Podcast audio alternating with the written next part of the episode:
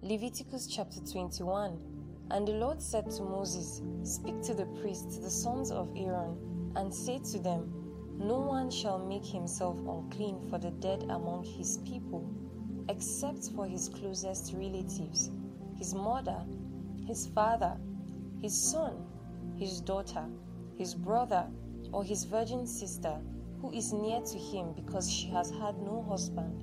For her he may make himself unclean. He shall not make himself unclean as a husband among his people and so profane himself. They shall not make bald patches on their heads, nor shave off the edges of their beards, nor make any cuts on their body. They shall be holy to their God, and not profane the name of their God. For they offer the Lord's food offerings, the bread of their God. Therefore they shall be holy. They shall not marry a prostitute or a woman who has been defiled. Neither shall they marry a woman divorced from her husband, for the priest is holy to his God. You shall sanctify him, for he offers the bread of your God. He shall be holy to you, for I, the Lord who sanctify you, am holy. And the daughter of any priest, if she profanes herself by whoring, profanes her father, she shall be burned with fire.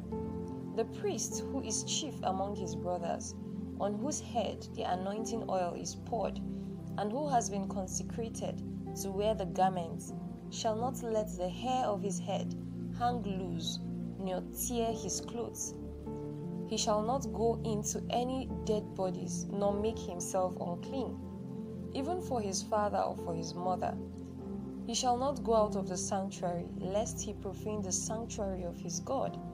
For the consecration of the anointing oil of his God is on him. I am the Lord, and he shall take a wife in her virginity, a widow or a divorced woman, or a woman who has been defiled, or a prostitute. This he shall not marry, but he shall take as his wife a virgin of his own people, that he may not profane his offspring among his people. For I am the Lord who sanctifies him.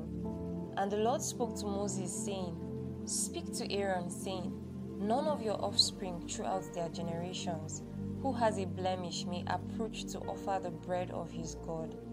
For no one who has a blemish shall draw near, a man blind or lame, or one who has a mutilated face, or a limb too long, or a man who has an injured foot, or an injured hand, or a hunchback, or a dwarf, or a man with a defect in his sight, or an itching disease, or scabs, or crushed te- testicles.